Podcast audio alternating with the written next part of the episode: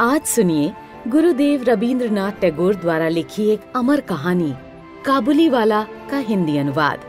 वाचन है निधि बासु का। मेरी पाँच वर्ष की छोटी लड़की मिनी से पल भर भी बात किए बिना नहीं रहा जाता। दुनिया में आने के बाद भाषा सीखने में उसने सिर्फ़ एक ही वर्ष लगाया होगा। उसके बाद से जितनी देर तक सो नहीं पाती है, उस समय का एक पल भी वो चुप्पी में नहीं खोती। उसकी माँ अक्सर डांट फटकार कर उसकी चलती हुई ज़ुबान बंद कर देती है। किंतु मुझसे ऐसा नहीं होता। मिनी का मौन मुझे ऐसा अस्वाभाविक सा प्रतीत होता है कि मुझसे वो अधिक देर तक सहा नहीं जाता।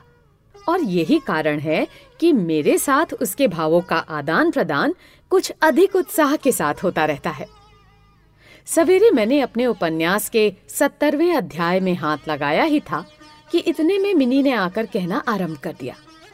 बाबा राम दयाल दरबान कल काक को कौआ कहता था। वो कुछ भी नहीं जानता है ना बाबा? विश्व की भाषाओं की विभिन्नता के विषय में मेरे कुछ बताने से पहले ही उसने दूसरा प्रसंग छेड़ दिया। बाबा भोला कहता था आकाश मुँह से पानी फेंकता है इसी से वर्षा होती है। अच्छा बाबा भोला झूठ मूठ कहता है ना? खाली बकबक किया करता है दिन रात बकता रहता है। इस विषय में मेरी राय की तनिक भी राह न देखकर चट से धीमे स्वर में एक जटिल प्रश्न कर बैठी। बाबूजी माँ तुम्हारी क्या लगती है? उसके इस प्रश्न का उत्तर देना किसी भंवर में फंसने के बराबर था। इसलिए मैंने उसका ध्यान हटाने के लिए कहा मिनी तू जा भोला के साथ खेल। अभी मुझे काम है अच्छा? तब उसने मेरी मेज के पीछे पैरों के पास बैठकर अपने घुटनों और हाथों को हिला हिलाकर बड़ी शीघ्रता से मुँह चलाकर अटकन बटकन दही चटाके कहना आरंभ कर दिया। जबकि मेरे उपन्यास के अध्याय में प्रताप सिंह उस समय कंचनमाला को लेकर रात के गहरे अंधेरे में बंदी गृह के ऊँचे झरोके से नीचे कलकल करती हुई सरिता में कूद रहा था। मेरा घर सड़क के किनारे पर था। सहसा मिनी अपने अटकन बटकन को छोड़कर कमरे की खिड़की के पास दौड़ गई और ज़ोर ज़ोर से चिल्लाने लगी। काबुली वाला ओ काबुली वाला मैले कुचले ढीले कपड़े पहने, सिर पर साफा बांधे, कंधे पर सूखे फलों की मैली झोली लटकाए, हाथ में अंगूरों की कुछ पिटारियाँ लिए, एक लंबा तगड़ा सा काबुली धीमी सी चाल से सड़क पर जा रहा था। उसे देखकर मेरी छोटी बेटी के हृदय में कैसे भाव उदय हुए, ये बताना असंभव है। उसने जोरों से पुकारना शुरू कर दिया। मैंने सोचा, अभी झोली कंधे पर डाल सर पर एक मुसीबत आ खड़ी होगी और मेरा सत्तरवा अध्याय आज अधूरा रह जाएगा। किंतु मिनी के चिल्लाने पर ज्यो ही काबुली ने हँसते हुए उसकी ओर मुँह फेरा और घर की ओर बढ़ने लगा, त्यों ही मिनी भय खाकर भीतर भाग गई। फिर उसका पता ही नहीं लगा कि कहाँ छिप गई। उसके छोटे से मन में वो अंधविश्वास बैठ गया था कि उस मैली कुचैली झोली के अंदर ढूँढने पर उस जैसी और भी जीती जागती बच्चियाँ निकल सकती हैं। इधर काबुली ने आकर मुस्कुराते हुए मुझे सलाम किया। मैंने सोचा, वास्तव में प्रताप सिंह और कंचनमाला की दशा अत्यंत संकटापन्न है। फिर भी घर में बुलाकर इससे कुछ न खरीदना अच्छा न होगा। कुछ सौदा खरीदा गया। उसके बाद मैं उससे इधर उधर की बातें करने लगा। खुद रहमत रूस अंग्रेज़ सीमांत रक्षा के बारे में गपशप होने लगी। आखिर में उठकर जाते हुए उसने अपनी मिलीजुली भाषा में पूछा बाबूजी, आपका बच्ची किधर गया? मैंने मिनी के मन से व्यर्थ का भय दूर करने के लिए उसे भीतर से बुलवा लिया। वो मुझसे बिल्कुल सटकर काबुली के मुख और झोली की ओर संदेह से देखती खड़ी रही। काबुली ने झोली में से किशमिश और खुबानी निकाल कर देना चाहा, पर उसने नहीं लिया और दुगने संदेह के साथ मेरे घुटनों से लिपट गई। काबुली वाले से उसका पहला परिचय इस प्रकार हुआ। इस घटना के कुछ दिन बाद एक सवेरे मैं किसी आवश्यक कार्यवश बाहर जा रहा था। देखूँ तो मेरी बिटिया दरवाजे के पास बेंच पर बैठी हुई काबुली से हंस हंस कर बातें कर रही है और काबुली उसके पैर के समीप बैठा बैठा मुस्कुराता हुआ उन्हें ध्यान से सुन रहा है और बीच बीच में अपनी राय मिली जुली भाषा में व्यक्त करता रहता है। मिनी को अपने पाँच वर्ष के जीवन में बाबूजी के सिवा ऐसा धैर्य वाला श्रोता शायद ही कभी मिला हो। मिनी की झोली बादाम किशमिश से भरी हुई थी।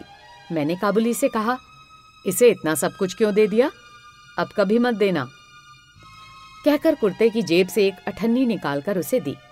उसने बिना किसी हिचक के अठन्नी लेकर अपनी झोली में रख ली।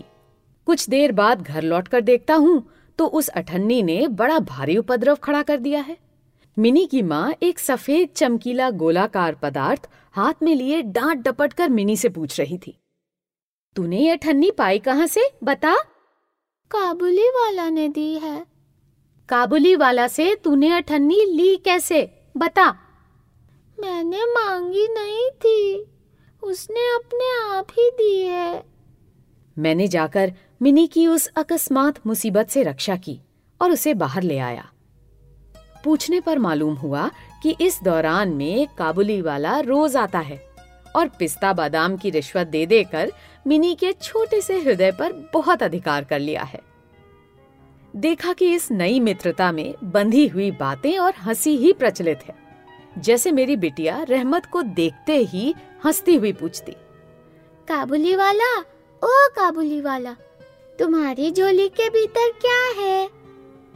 काबुली जिसका नाम रहमत था एक अनावश्यक चंद्र बिंदु जोड़कर मुस्कुराता हुआ उत्तर देता हाँ बिटिया। उसके परिहास का रहस्य क्या है? ये तो नहीं कहा जा सकता।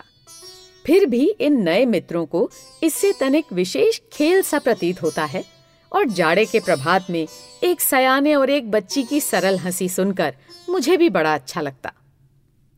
उन दोनों मित्रों में एक और भी बात प्रचलित थी।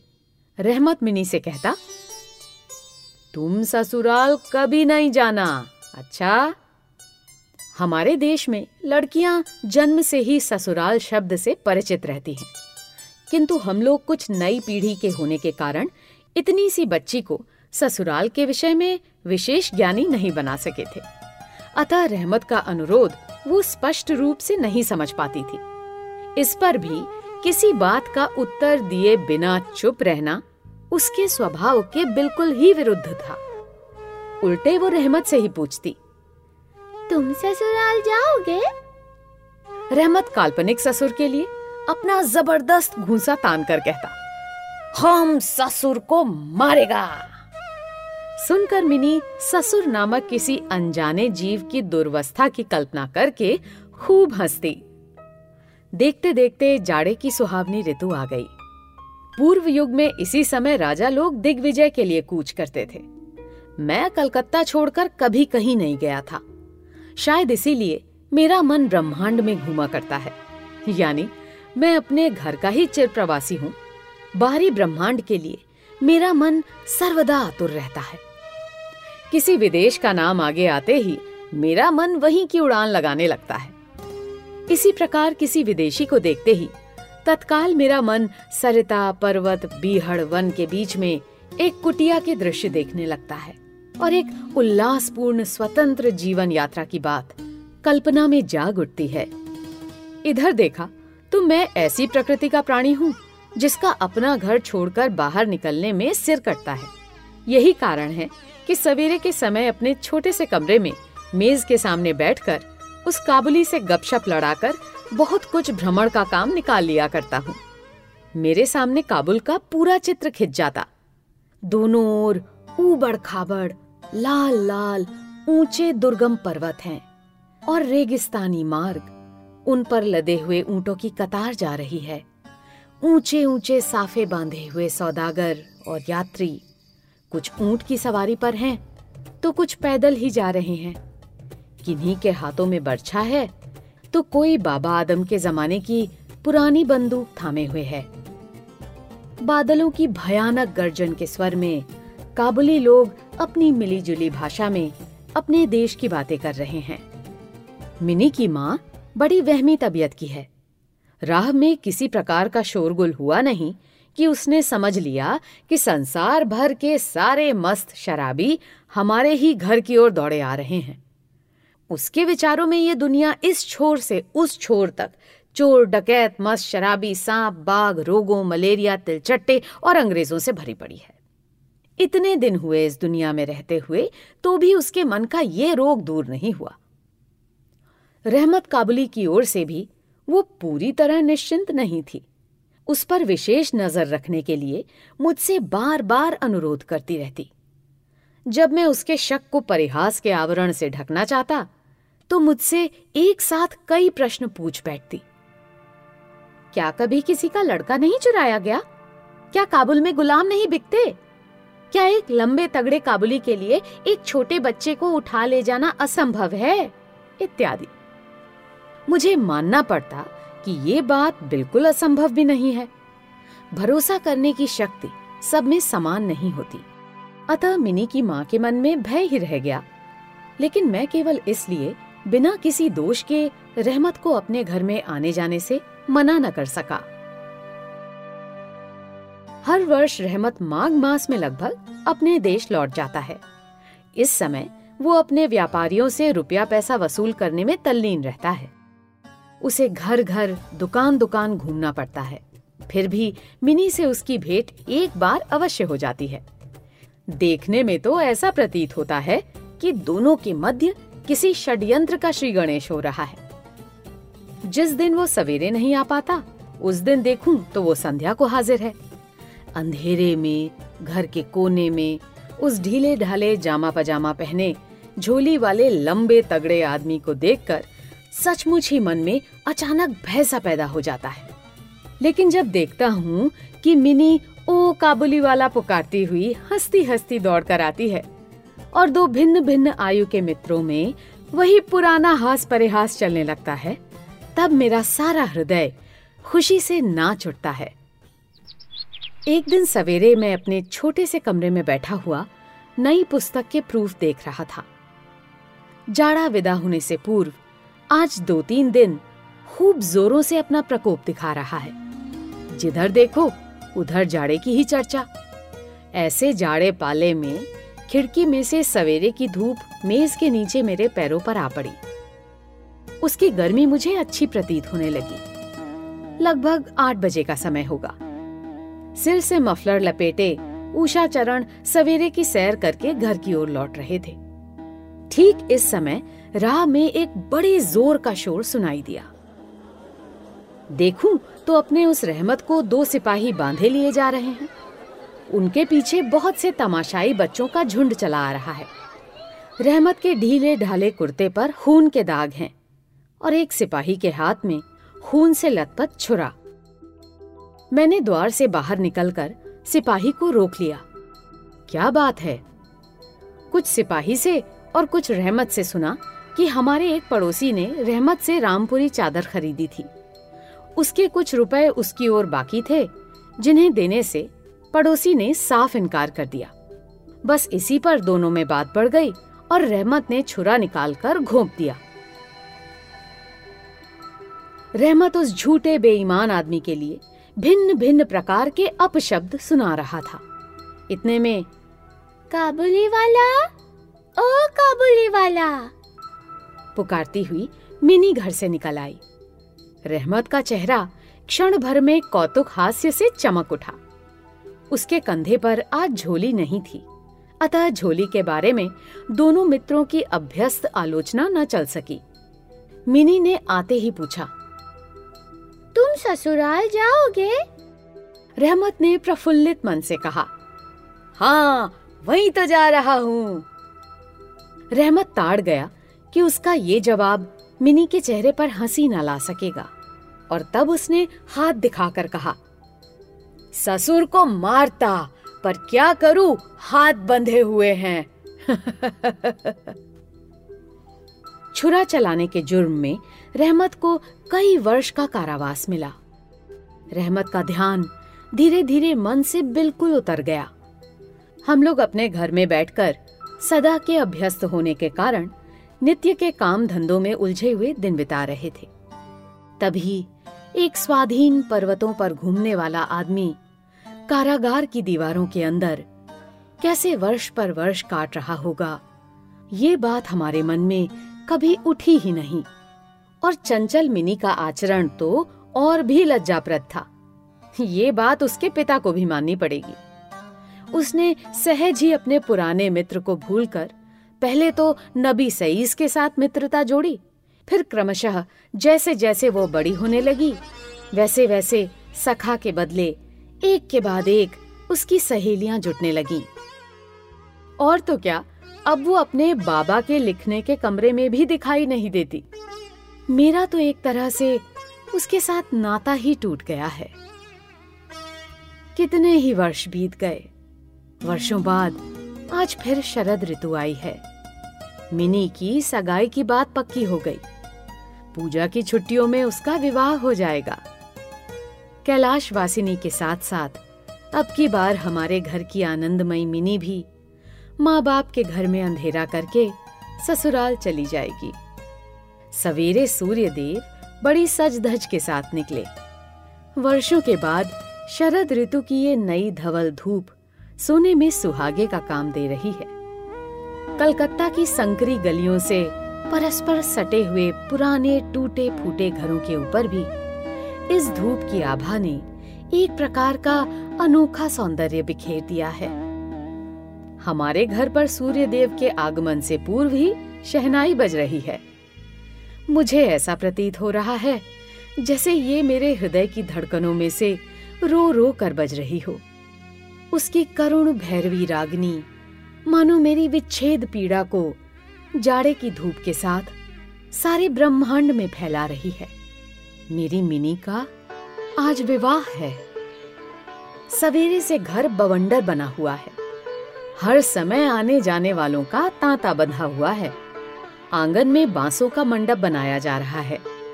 हर एक कमरे और बरामदे में झाड़ फनूस लटकाए जा रहे हैं और उनकी टक टक की आवाज़ मेरे कमरे में आ रही है। चलो रे, अरे जल्दी करो रे, इधर आओ, कि तो कोई गिनती ही नहीं है। मैं अपने पढ़ने लिखने के कमरे में बैठा हुआ हिसाब लिख रहा था। इतने में रहमत आया और अभिवादन करके खड़ा हो गया। पहले तो मैं उसे पहचान न सका। उसके पास न तो झोली थी और न पहले जैसे लंबे लंबे बाल और न चेहरे पर पहले जैसी दिव्य ज्योति ही थी। अंत में उसकी मुस्कान देखकर पहचान सका कि वो रहमत है। क्यों रहमत? कब आए? कल शाम को जेल से छूटा हूँ। सुनते ही उसके शब्द मेरे कानों में खट से बज उठे। किसी खूनी को मैंने कभी आँखों से नहीं देखा था। उसे देखकर मेरा सारा मन एकाएक सिकुड़ सा गया। मेरी यही इच्छा होने लगी कि आज के इस शुभ दिन में वो इंसान यहाँ से टल जाए तो अच्छा हो। मैंने उससे कहा, आज हमारे घर में कुछ आवश्यक काम है, सो आज मैं उसमें लगा हुआ हूँ। आज तुम जाओ, फिर आना। मेरी बात सुनकर वो उसी क्षण जाने को तैयार हो गया। पर दरवाजे के पास आकर कुछ इधर उधर देखकर बोला, क्या बच्ची को थोड़ा नहीं देख सकता? शायद उसे यही विश्वास था कि मिनी अब तक वैसी ही बच्ची बनी है। उसने सोचा हो कि मिनी अब भी पहले की तरह काबुली वाला, ओ काबुली वाला, पुकारती हुई दौड़ी चली आएगी। उन दोनों के पहले हास परिहास में किसी प्रकार की रुकावट न होगी।